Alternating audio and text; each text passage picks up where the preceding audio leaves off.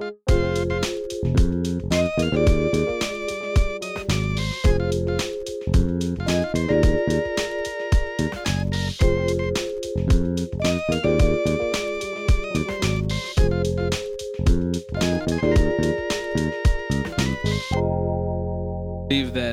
the whole point and purpose of life is to have a relationship with Jesus Christ, and um, that song uh, covers a lot of a lot of turf. And one of the things when it talks about, um, you know, he says that there's a secret I must tell, and just that that compelling that we have to to tell people about Christ and what He has done. And uh, in the second verse, it talks about the secret going to the corners of the earth. And one of the things about um, about having a relationship with Christ is that He has called us uh, to make sure that everybody knows about that availability. And um, throughout different points in the year, doors open up, whether it's uh, to go into parts of Baton Rouge and let people know that, whether sometimes it's to go to work and let people know that, or your neighbors, and sometimes it means going uh, to other countries, and sometimes it means going across uh, the pond and across the oceans and stuff like that to get to um, places in the earth where there are people that God loves and are incredibly important to them. And over the summer, we did our best to, to constantly let you know um, those people who are serving in different parts of the world in different ways. And we took time to pray for them and to give you updates. And so we're going to start to, to hear from some of them uh, now they've been back for a little while and have been able to process things a little bit. And so um, Angel Cutno is going to come and she's going to share with us uh, a little bit about her time. Um, and I'm just going to let her say it all because I don't think, um, well, can't really do that. So y'all know what to do when someone comes on the stage. There you go.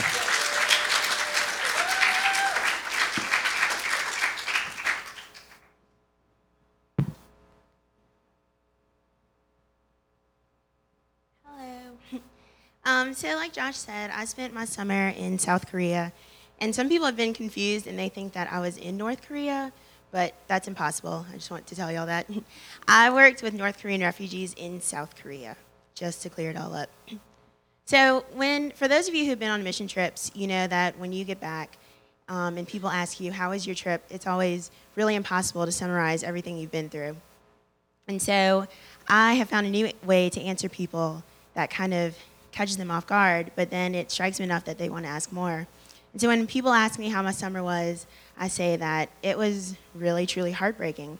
And so they just look at me and I say, but it was the most important thing that I've ever done with my life. So this summer I spent two and a half months in South Korea. And I was initially drawn there because my mother is from Korea. And since I've been in college, I've just felt a growing desire to relearn about that part of my history. And so I applied for the trip thinking that I was going to go work with North Korean refugees who were going to be in their mid 30s, men who were just desperate looking.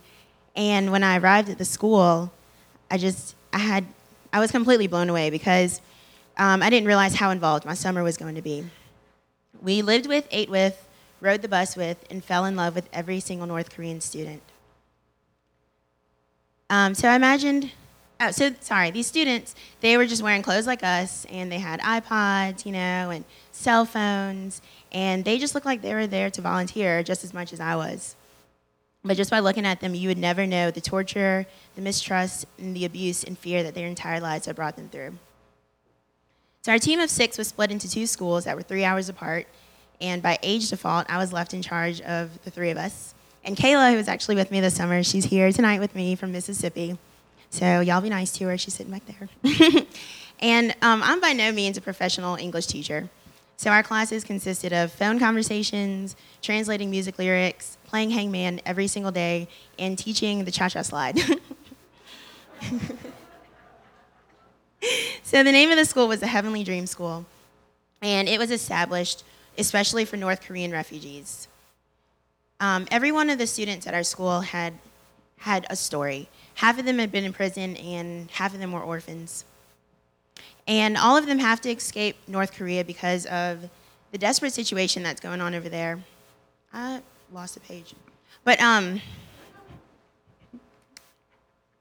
so, um, sorry. The situation in North Korea is just really desperate.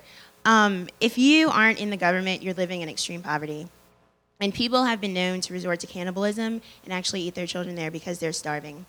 It can take them a month or two, a month or two worth of wages to buy one pound of rice. And they're restricted from watching TV, radio, books, anything about anything outside of North Korea. And if you're caught doing any of those things, then they'll most likely put you in prison. And if you were caught with a Bible, they'll most likely, well, they will kill up to three generations of your family. And so, because of these reasons, our students have to leave North Korea. It is just terrible. The communist government controls everything they do. And the only thing they can do is escape into China. So, they have to cross the Tumen River into China. And when they get there, the Chinese government has actually made an agreement that said that if North Koreans cross into their soil, they would grant them the status of being a legal refugee. And when this happens, China, I'm sorry, Canada, America, um, South Korea, and Europe will take them into their country. But China's been going back on their word, and their government has been capturing the North Korean refugees, and they've been torturing them, using the boys for labor, selling the girls into prostitution, and they've been, you know, abusing the women, and they've even been known to put rings through their noses like animals and tie them to each other and lead them through their camps. And then they send them back to North Korea. And so if you've already escaped North Korea once and you are caught and they send you back, most likely they'll kill you when you return on their soil. So, like I said, half our students have been in prison and they're orphans. And actually, one of our girls, we named her Sunny, she told us that she had grandparents, parents, and two siblings back in North Korea. And we assumed that they sent her because she was the strongest and most able. But now she has no way of keeping in touch with her family, and she actually attempted suicide last year. And another one of our girls is escaping with her mother, and they were crossing the desert in Cambodia, and her mother was already really sick, and she got captured there. And so she said the last time she saw her mother, she was really sick and starving, so she has no idea if her mom is even still alive, and no way of getting in touch with her. So my heart broke every single day for all of my students, and I wanted to do something, but lots of times I just didn't know what to do. So while we were there, we attended a prayer meeting, and they told us that there was a man who was leading a one a one man protest every single day for 444 days leading up to the Olympics. And they said that on Saturdays, a group went and joined him. And as soon as they said that, I knew that I had to go. And so that Saturday, Kayla and I hopped on a subway. We traveled an hour, and we got there, and we couldn't find the protesting group. And so we called the contact person, and they said they canceled it due to ex- the extreme monsoon weather. and we had traveled an hour to get there, and they canceled it. But so I was a little disappointed. But then we, I was just more excited about going the next week. So the next Saturday we went and we caught up to the group, and it was only about 10 to 15 people. And Kayla and I, we just saw some signs and we grabbed it and jumped right in, and we just walked with them. And then when they got to the halfway point, we took a break, and only about three people in the group knew us, and the rest of them looked at us and they said, "You know, who are you? Where did you come from?" And so they introduced us to everyone. And most of them are Americans that are there teaching English in Korea. And there were two men dressed as soldiers. One is a Chinese soldier, and one is a North Korean soldier. And between them, there was a girl with a black bag over her head, and her both of her arms were tied with ropes. And either of the men were holding her arms to represent their tortured victims that the two armies fight over. And there was another man that was there, and he was a North Korean man, and they actually made a movie about his life this summer. The movie is called The Crossing and it came out this summer, and we got to watch it with 700 North Koreans and all of our students. It was one of pretty much the rarest experiences I'll ever have. And it was just really overwhelming to be able to watch that movie and realize that every single person in that room had been through what we were watching on the screen. And so to be able to meet this man was really humbling. And it was, I was just at a loss for words. I had no idea what to say to him. So then, when um, our friend was sitting next to us in the movie. It was just completely true the entire time. She said, It's so true. I was in a desert like that. I was in a prison like that. You know, our government treats us exactly like that. It's, it's completely true. And so it just, it was so sad. I didn't even, I mean, there's nothing you can say to these people in that situation. But then back at the protest, um, one of the soldiers came up to me and he said, So are you ready to speak? And I was just like, You've only known me two minutes. What makes you think that I'll speak to all these people? And he just said, just talk about your experiences with your students. And so we started walking down this alleyway, and it's this large, open air traditional market, and there's stores lining it, and there are lots of tourists there. And so we were walking, and the Chinese soldier was speaking in Korean, and then we would reply by saying to China, no human rights, no Olympics. Basically, meaning that if they can't respect people's basic human rights, they have no right to host the Olympics. And so he looked at me and he handed me the megaphone and he said, Okay, speak. so I just started by saying that I know many of you here speak English, and if you do, don't walk past me and ignore what I'm saying. Take some information and be educated on the facts. Because by being uneducated, we're just as guilty as the Chinese government.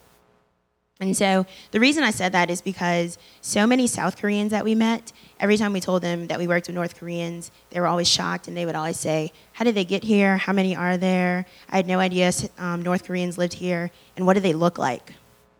What do they look like? They're Korean, they look just like you. and I don't know if they expected them to walk around with, you know, a label across their face, but I mean, they were Korean, and these people just had no idea, and they're really uneducated.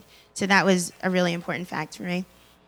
And so I finished talking, and I just took a deep breath when I was done, and I was just like, "Ooh," you know, I couldn't believe I did it. So we started walking some more, and the Chinese soldier kept speaking to the crowd, and then he turned to me and he said, "Okay, do it again." And I was just like, I really can't. You know, I gave it my all the first time, and he said, just say the same thing. And so I did it the second time, and I was a lot more emotional, and we finished, and I just cried and cried. And for me, that day was such a huge milestone in my life. But then the summer just had one last thing for me in store. So my last week that I was there, I got to spend time with my extended family. And some of them I haven't seen since I was 10 years old, the last time I was in Korea. And so my aunt and her husband and my cousin took me to the 38th parallel, and that is the line that separates North Korea from South Korea. And it is just, it's the most heavily guarded area in the entire world. There's just barbed wire fence everywhere. It's huge. If you just imagine the Mississippi, it's impassable. You cannot cross that river, but you can look out and you can see North Korea on the other side. And so just standing there and imagining how the people felt on the other side was just really overwhelming for me. You know, they can just look out and think, if only I were lucky enough to be born on the other side, you know, how different would my life be?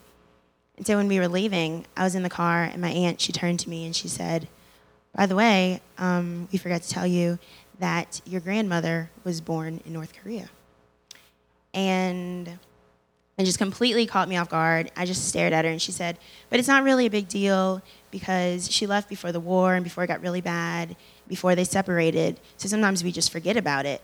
But to me, that was the hugest thing she could have ever told me because that just um, reinforced what I feel is my new life motto, which is be the voice for the silenced. And since I've been back, sometimes I feel really useless over here on this side of the world, as if I can't do anything to affect all those people because they're really inaccessible to us. But I feel as long as I keep telling the story of the North Koreans, then I'm being the voice for the silenced and forgotten people of North Korea, who I now consider my extended family. And so I was going to play PowerPoint, but I've been having a lot of problems with it. But um, the song that was playing with it was Hosanna, and I think we've sang it here. But the line that I really wanted all of you to go away with is the line that says, Break my heart for what breaks yours. Because that is, I pray that that's what everyone's prayer is. Because my heart breaks every single day for all of those people in North Korea. And so I pray that you will just tell that to God and truly mean it. So that's it. Thank you.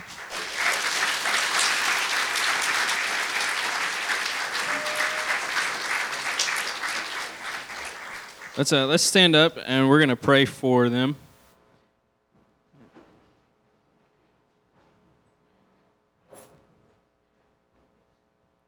In uh, in Luke chapter four, it's kind of Jesus's uh, debut, and he um, pretty much proclaims what he's come to do, and uh, he's reading uh, from Isaiah, but this is a fulfillment of that he's the one to come and to do this. It says the spirit of the Lord is upon me because he has anointed me to proclaim good news to the poor. He sent me to proclaim liberty to the captives and recovering of sight to the blind and to set at liberty those who are oppressed and to proclaim the year of the Lord's favor. Um, that was his job description. He was describing for us why uh, he has come. And so let's pray that, uh, that those things will happen through the believers that He has there now, and will continue um, what Angel and all those teams that went over there um, been a part of. Let's pray. Father, it's uh, it's hard for us uh, to imagine that those conditions exist. And it would be so easy to look the other way and to pretend that that's just um, exaggeration um, and to kid ourselves into thinking that those things only happen in movies and on television. Um, and so, God, thank you for Angel's testimony tonight to let us know that those things are, in fact, real.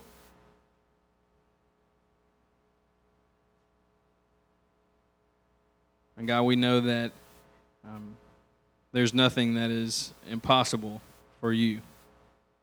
And we hear those things, and, and it just seems like such a such an impossible thing to overcome.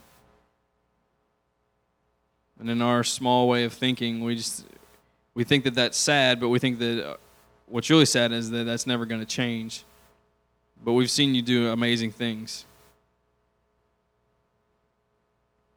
We've seen you go above and beyond and just completely blow our minds. And so, Father, we we just ask that you um, that you continue to send people in to South Korea. And God, as as North Koreans, as they escape, God, may they hear the gospel through the believers that you have in South Korea. And God, will you just begin to, well, not begin, continue to tear down walls, not just the political ones, God, the spiritual ones that are there.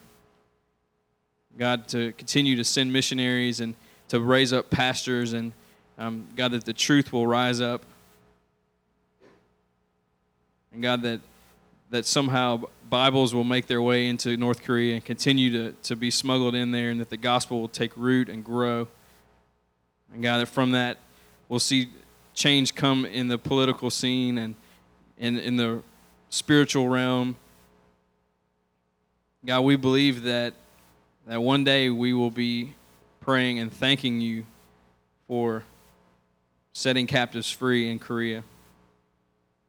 It may seem crazy to, to political um, people and to military strategists and all that kind of stuff, but it's that's just the kingdom.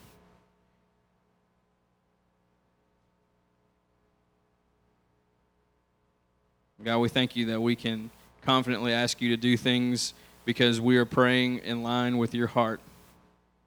We're praying the things that you prayed.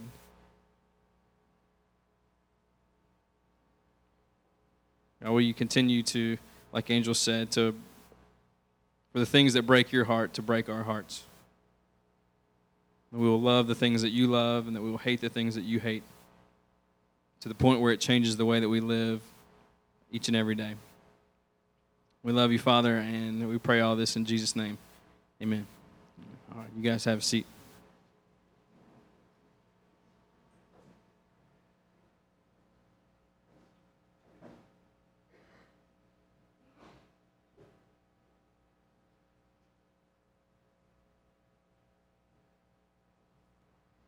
Okay.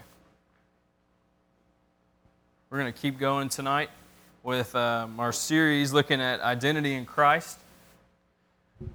I'm going to try to do a better job this week of making sense. You can laugh if you want, I won't get offended. Uh, I know I was a bit on the confusing side last week, and uh, for that, I, um, I don't really apologize because I tend to get rebuking emails when I apologize for anything. Uh, so I won't say I apologize, I'll just say, my bad. Um, we're gonna we're gonna start off, and we're gonna be in the book of Colossians. Big shock, chapter two. Um, what I want to do tonight is I kind of want to take the last uh, the last kind of stab at um, just establishing some uh, some roots of sorts for us to, to better understand identity in Christ. And then we're going to take a couple weeks and we're going to build on it. We're going to look at how identity makes uh, a difference in our lives and how it affects different aspects of our faith. But first, we have to understand what in the world we're talking about. And so I'm going to continue to kind of use these boxes and all that kind of stuff. And so hopefully things will continue to kind of make more and more sense as we go. In Colossians chapter 2, verses 13 and 14, we, um, we see the, the first of three points I'm going to make tonight. So if you like points, you like organization, there will be three. They do not all start with the same letter. So if you like, say, you know, sermons brought to you by the letter P uh, and the number three, this will not be your night. Um, but uh, they, um, there's be three points, and what we're going to do is we're kind of look at three different aspects of identity of salvation, um, kind of in the order of going from things you hear the most to things you probably hear the least. Okay?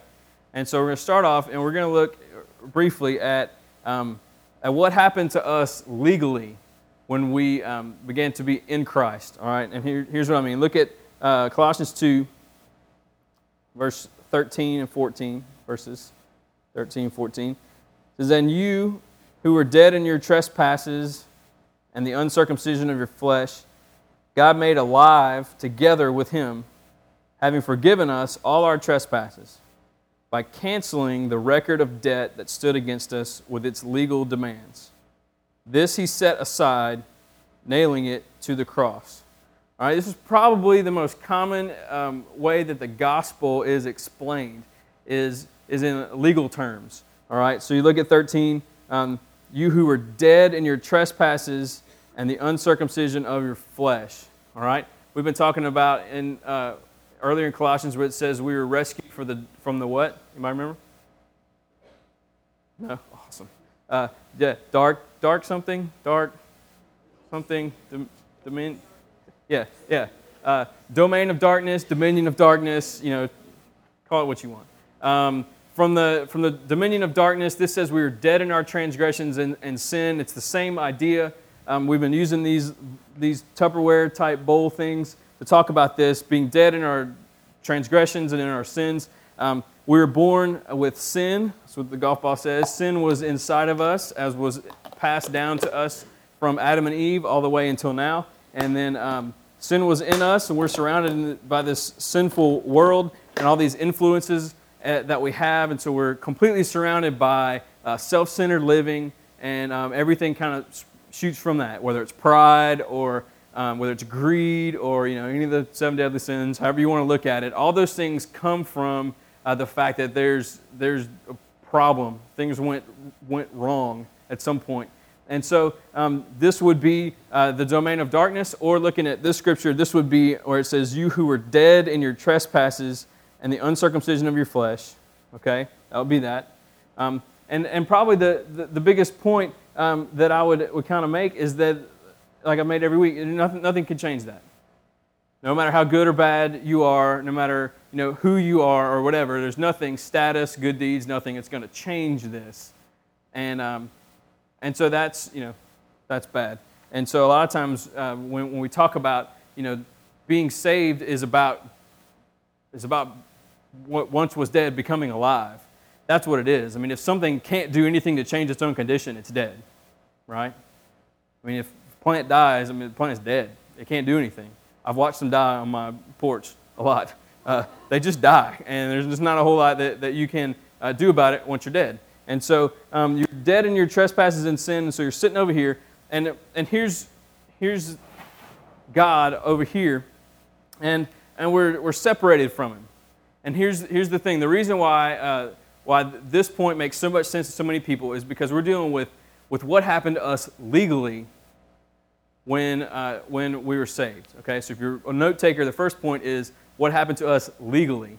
And this is something we can understand because we kind of understand um, good and bad and punishment and all that kind of stuff. So uh, here's, here's everything in a nutshell God is over here, He is holy, He is righteous, He is perfect in every way. And here we are, dead in trespass and sin. Now, because God is holy and He is righteous, He always does what is right. Um, he is the standard by which all rightness is measured. And so He cannot um, let sin exist. He's obligated by his righteousness and his holiness to do something about it. And so, what he has to do as God, as I mean, it's in his job description, is he's got to destroy this situation right here. And so, in the New Testament, talks about us being objects of wrath. And so, at some point, his wrath will be poured out on here until this was all destroyed.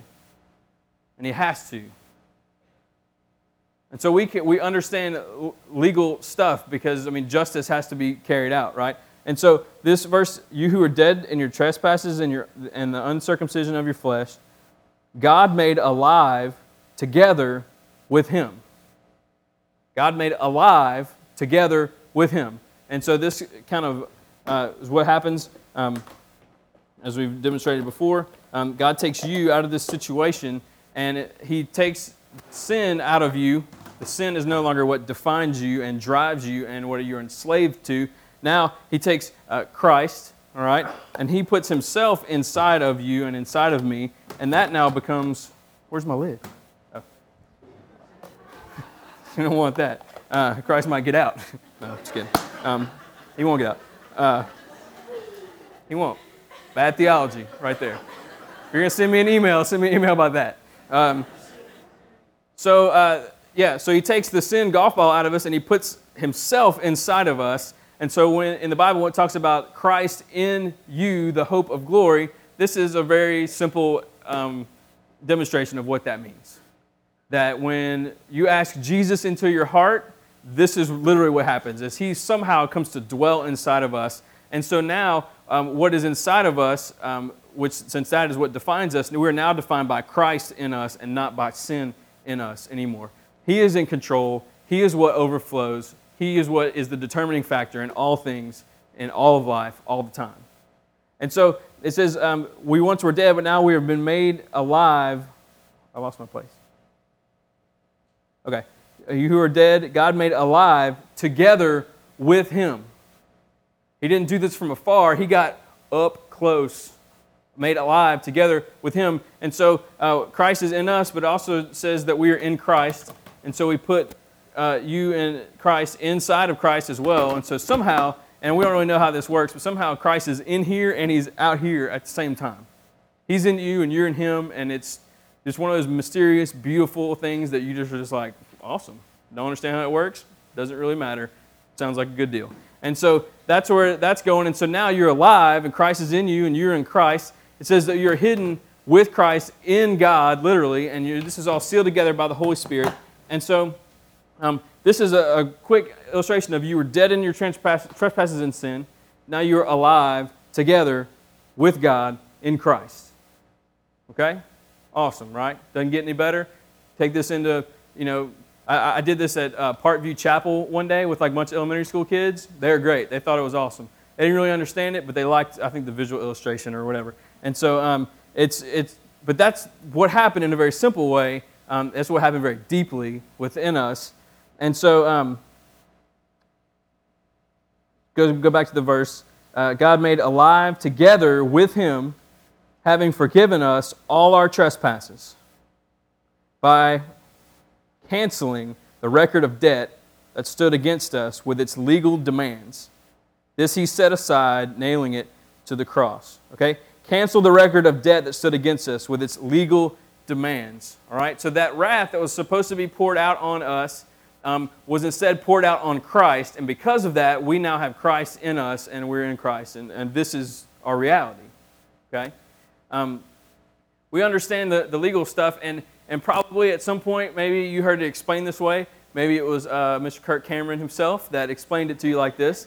But um, when it comes to like what happened to us legally, people like to set up the scenario of there's a judge in a courtroom, and you are on trial, and you are guilty of sinning, and right before the judge sentences you to death by, I don't know, wrath, um, right before he sentences you to that, um, his, the judge's son walks in. And I was trying to think about this. I was like, oh, we can make, make this fun, maybe like, like Judge Judy. I was like, oh, no, God's not a woman, uh, God's a man. So I had to go to the classic TV judge, Judge Wapner. And so, uh, so Wapner's there, and he's just about to sentence you. And then Judge Wapner's son comes in, and Wapner's son's like, I will do the time, I will bear the wrath, you know, whatever. I will take his place.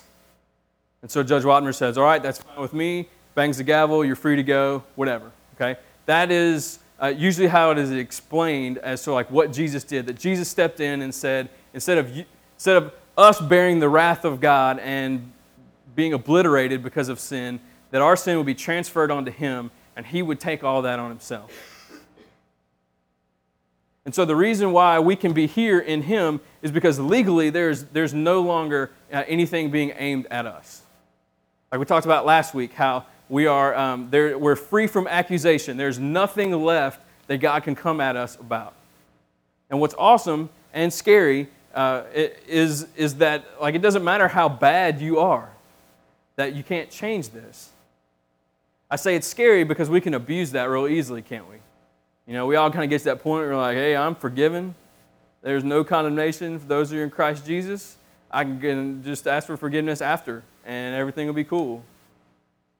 That's why grace is so dangerous, you know, because grace, anything powerful is like, uh, it, it, it can be good or it can be bad. You know, dynamite can be good, dynamite can be bad. You know, anything that's strong and just like completely powerful like that can be abused. And so, um, so what happened to us legally is that we can now be in this situation and we do not have to worry. We do not have to live a life where you know where you, you, you mess up you have a bad day whatever and you really think that god is completely going to crush you and annihilate you and that he's going to undo all this stuff and put you back over here to teach you your lesson. So that's what happened to us legally. That when we stand before god there's nothing nothing else coming at us. And it's really really important that we understand that that that our identity in christ is sealed and taken care of and there's no like loophole out there that he's going to find.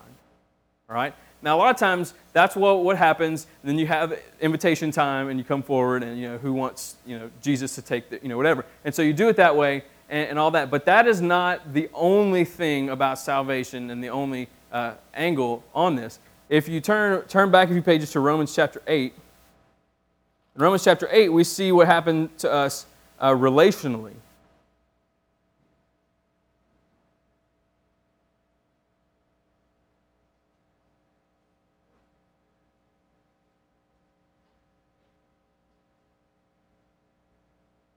Romans 8, verse 15 says, For you did not receive the spirit of slavery to fall back into fear, but you have received the spirit of adoption as sons, by whom we cry, Abba, Father. The Spirit Himself bears witness with our spirit that we are children of God. And if children, then heirs, heirs of God and fellow heirs with Christ provided we suffer with him in order that we may also be glorified with him. All right?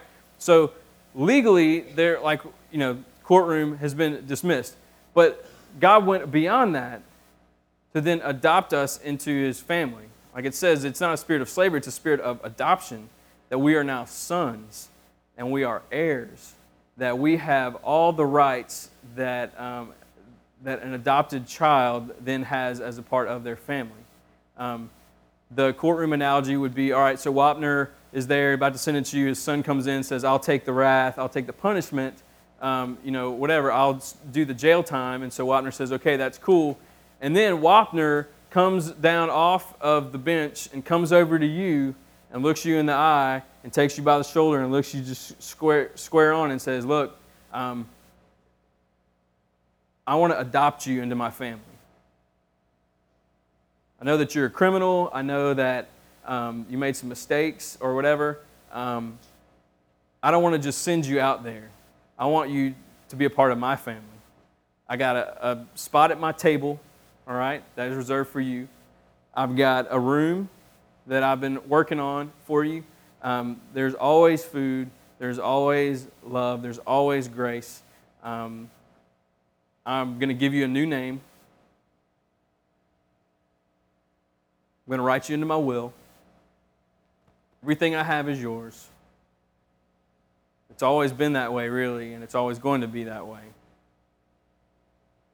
And so, what has happened here is not just this legal thing where we're like, whoo, we're off the hook. Now, it's, it's gotten a little bit deeper, hasn't it? You know, there's a relationship that's there. And the, where it says, um, you've received the spirit of adoption. We good? Awesome. Is it really a roach? Oh, Lord. a roach at the BCM. Who would have ever thought?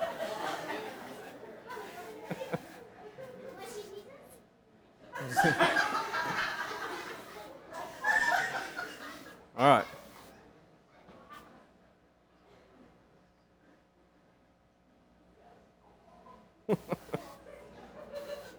It's all right. I don't like them either. Did it fly? If it flew, we're getting out of here. we, we are dismissed. it's dead? You got it? Hunter got it? Hunter Causey, ladies and gentlemen. That's right. all right. All right, let's look back at this verse, if we can. You've received the spirit of adoption as sons by whom we cry, Abba, Father. Now, you don't use the word Abba lightly. A lot of times people say, oh, you know, it means daddy. But you don't, you don't use the word daddy lightly either. See, Abba implies a relationship, one where there is there's where you know each other and there's reverence and there's this respect that's there, you know. And it's I, I, I talked one time about you know Jesus calling the Father that you know, and, and likening that to, um, you know, when, when people try to call, would try to call my grandmother mama, and I was like, oh, whoa, she's not your mama, she's mine. You know, you got to be this, you got to be in the, you got to marry into the family, and then you got, it's to be a while before she's mama to you, you know. Um, you, you don't just lightly do that. And so what this verse is saying is that um, the spirit that is given to us as we are here it's not just this legal thing, there is a relationship that is happening here. And I mean, we talk about that in, in you know Christian circles a lot, you know, about a personal relationship with Jesus and all that kind of stuff. But I mean, have do, how many how often do we really stop and and think about the significance of what that is saying? It's not just a relationship with Jesus of like, you know, uh, Jesus is my friend, regardless of what YouTube says. Know that song? Anybody? No? All right. You should YouTube it. It's awesome. Um, Jesus is, is your friend? Yeah, he is. Jesus is, um, you know, closer than a brother and all that kind of stuff. But it's more than that. And when you pray to the Father, because of what Christ has done, you have the ability to not just call him Father, you can call him Daddy. But there's a lot more going on here than just coexisting, you know, and meeting for coffee once a week. That you have a place at his table and he doesn't look at you and, he's, and, and think like, oh, yeah, there's that kid I adopted. Like, look, there's my son. Look, there's my daughter. We instantly went into this intimate relationship with God. Instantly. And when he looks at you, regardless of what, what, how you think he perceives you, when he looks at you, he's looking at you as one of his children. And yeah, there are times when my father looked at me as one of his children and was disappointed because I was acting in a way that just it wasn't me. And some, you know, God does that with us, I think. It doesn't change the fact that like that we're sons and daughters. The relationship doesn't change. How we interact sometimes changes, you know, and there, and there are times when, um, when, when there is some tension there because we're acting in a way that's contrary to who we are and we're just not being ourselves. But our Father still sits at that table and He still looks at us as a son and as a daughter. And there's love there and there's compassion there. And that doesn't change. And so it goes so much beyond the legal stuff. And it really changes people who walk down an aisle and repeat a prayer because they don't want to go to hell. Because it's so much more than the legal stuff. The guy, he could have stopped there. He's like, no, no, no, I'm, I'm a king and I'm also a father and I want a family. My kingdom is a family, it's, it's both. So we know what happened legally, we know what happened relationally. Last thing is in 2 Corinthians chapter 5. And it's what happened to us inherently. What happened to us on the, on the inside. This is a verse that um, that just means it means a lot. 2 Corinthians 5:17 Therefore if, if anyone is in Christ he is a new creation. The old has passed away behold the new has come. A new creation the old has passed away the new has come. Anyone who's in Christ that's how you're described. There's a legal thing and then there's a relational thing but what this is talking about is something that is inside of us. And so you may hear the, the legal gospel preached a lot, and it may even go further as far as being sons and daughters, but, but this part, for some reason, is it's avoided a lot of times. Or maybe it's just not explained very thoroughly. And so I want, uh, just, just give me a minute because I, I want to make sure that we all understand this. Anyone who is in Christ is a, a new creation. We're not talking about getting polished up on the outside. That God took care of things legally and He's brought us into His family, and we're sitting at the table and He looks at us as a son and as a daughter, but He went beyond that to take care of something that is about us on the inside. See, that's where the, the judge analogy thing, it doesn't work there because, there's, you know, a judge, uh, you know, an earthly judge could, could, you know, let's say he could pass off a sentence to someone else. Okay, we get that. And then he could come down, and Wapner could come, he could adopt you and take you home and all that kind of stuff. Cool. But Wapner could not reform you on the inside. Because if you had gone around and you were on a killing spree, he, Wapner, I mean, Wapner's awesome, okay? But he can't make you not have that kind of heart that led you to commit those crimes, right? But that's what, that's what God did. And so, so many times, um, Christians walk around thinking that they are uh, sinners who just kind of been polished up, sinners who have been forgiven, but they're still sinners.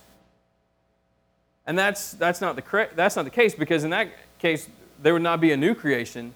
It would be God spruced up the old creation. It would say anyone who is in Christ is a better looking old creation.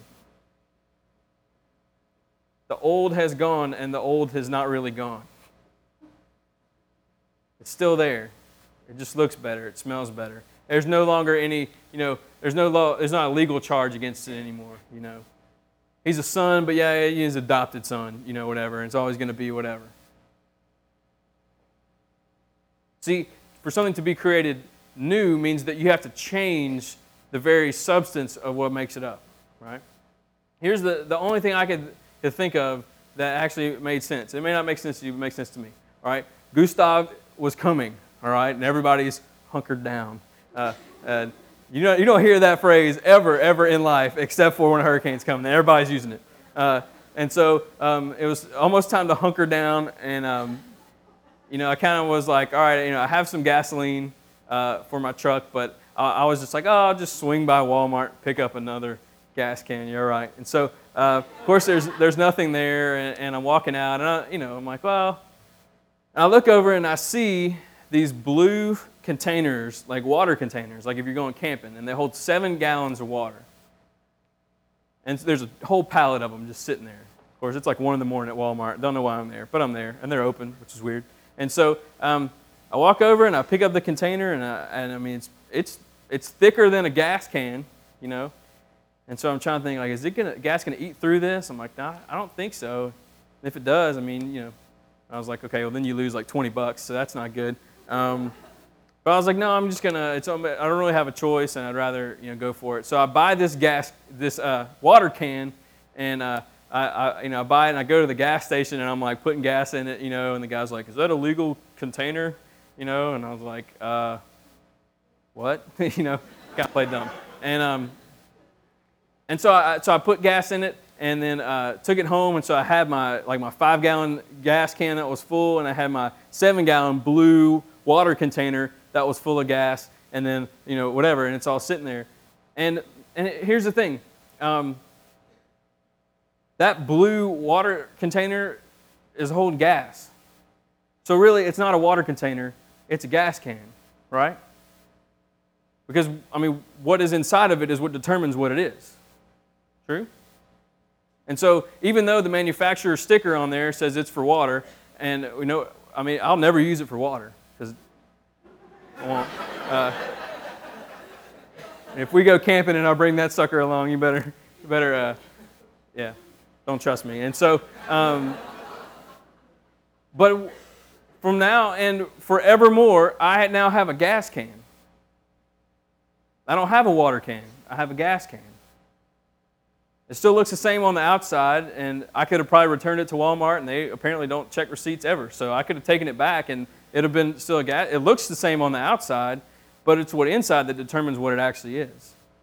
And see, when you came to know Christ and He came to live on the inside, the outside of you may look the same, and you may still talk the same, and you might still have some of the same habits and tendencies, but you and I were completely made new on the inside.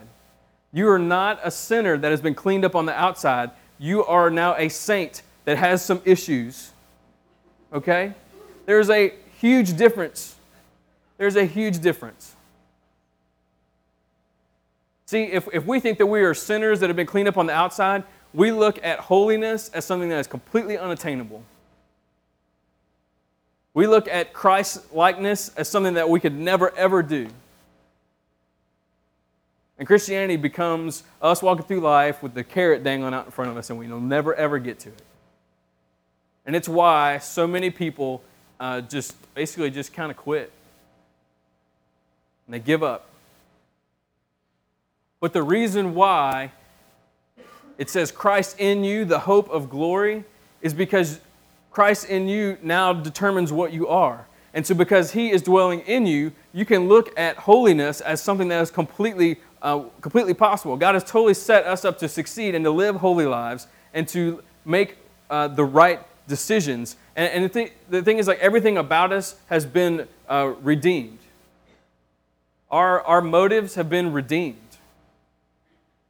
They have. Our desires have been redeemed. Our emotions, redeemed. Our personalities, redeemed. Everything about us, everything that's flowing out, is now new because it's all Jesus. So we're not sinners that have been cleaned up a little bit. The difference is on the inside. And so when we read these things, and it's like you've been given everything you need for life and godliness, we can look at that and say, absolutely. I look at that, I'm like, you know what? I, there's no way that, that I should look at anything in Scripture or anything about life in Christ or anything that I just so desperately want to see my life become, and I should not, there's not one thing I should look at and say, yeah, that'll never happen for me. This is the hope of glory. This is what it's all about. Because it's not just a legal thing, he added to that a relational thing. So, of course, he wants his sons and his daughters to be everything that he died for them to become. And so then you add to it, there's this inherent change in us. You are not who you used to be. I don't care how much you still talk like you used to talk, or think like you used to think, or behave the way you used to behave. You are not who you used to be according to the Word of God, that this is who you are.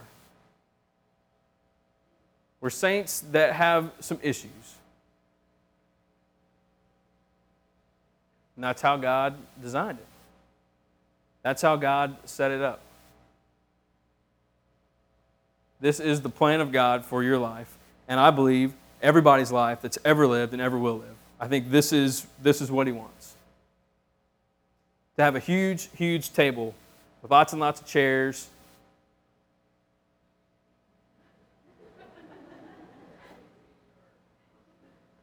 A big yard. Maybe a house that's not small.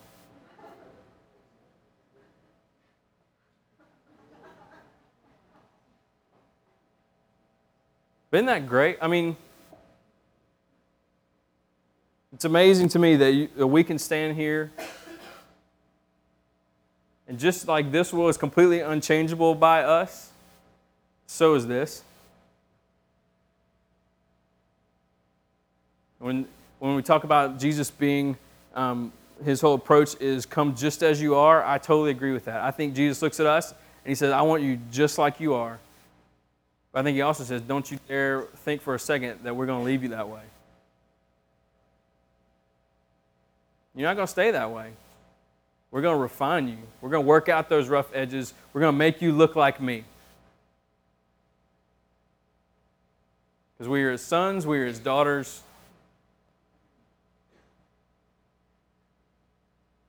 And so when you and I, when we look at these boxes and we think about our identity and who we are, we, there's really no reason to do anything but, but love him. To embrace what he's done. Just embrace it. So you don't understand it? Okay, let's let's seek understanding. Let's discuss but you just got to love Him. Let's pray together. God, um, it's difficult for us a lot of times to really understand some of these things that we're talking about. We can use little boxes and stuff like that, and, and it helps.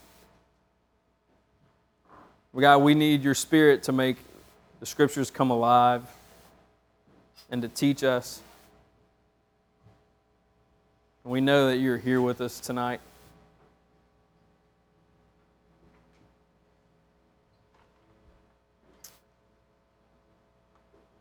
God, we thank you for what has happened to us legally and what has happened to us relationally. Well, God, I think it's what's happened to us inherently that we struggle with so much. To see ourselves as you see us. God, help us to unpack that. Help us to help us to, to see our lives the way you see us.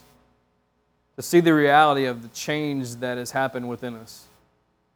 Help us, God, to, to not use um, you know, our performance in life as the determining factor to tell us what's real. We want you to be all, always to always be what determines for us what is real.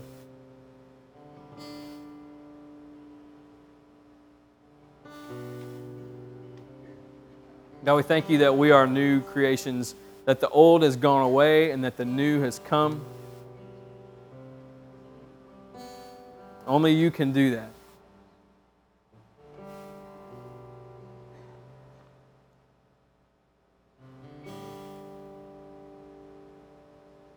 We pray all this in Jesus' name.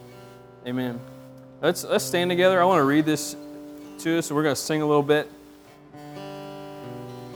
In Ezekiel 36,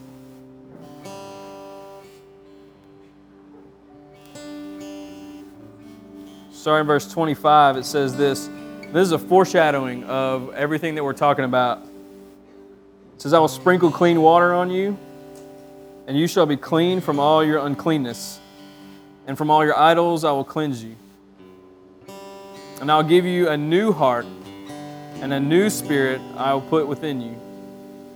And I will remove the heart of stone from your flesh, and give you a heart of flesh. And I will put my spirit within you, and cause you to walk in my statutes and be careful to obey my rules. You shall dwell in the land I gave to your forefathers. You shall be my people and I will be your God. So that perfectly describes the exchange that is there. That he takes out what is old and dead and puts in him who is alive. That you are full of life. You are not who you used to be. So let's sing a little bit in light of all that God's word says about us tonight.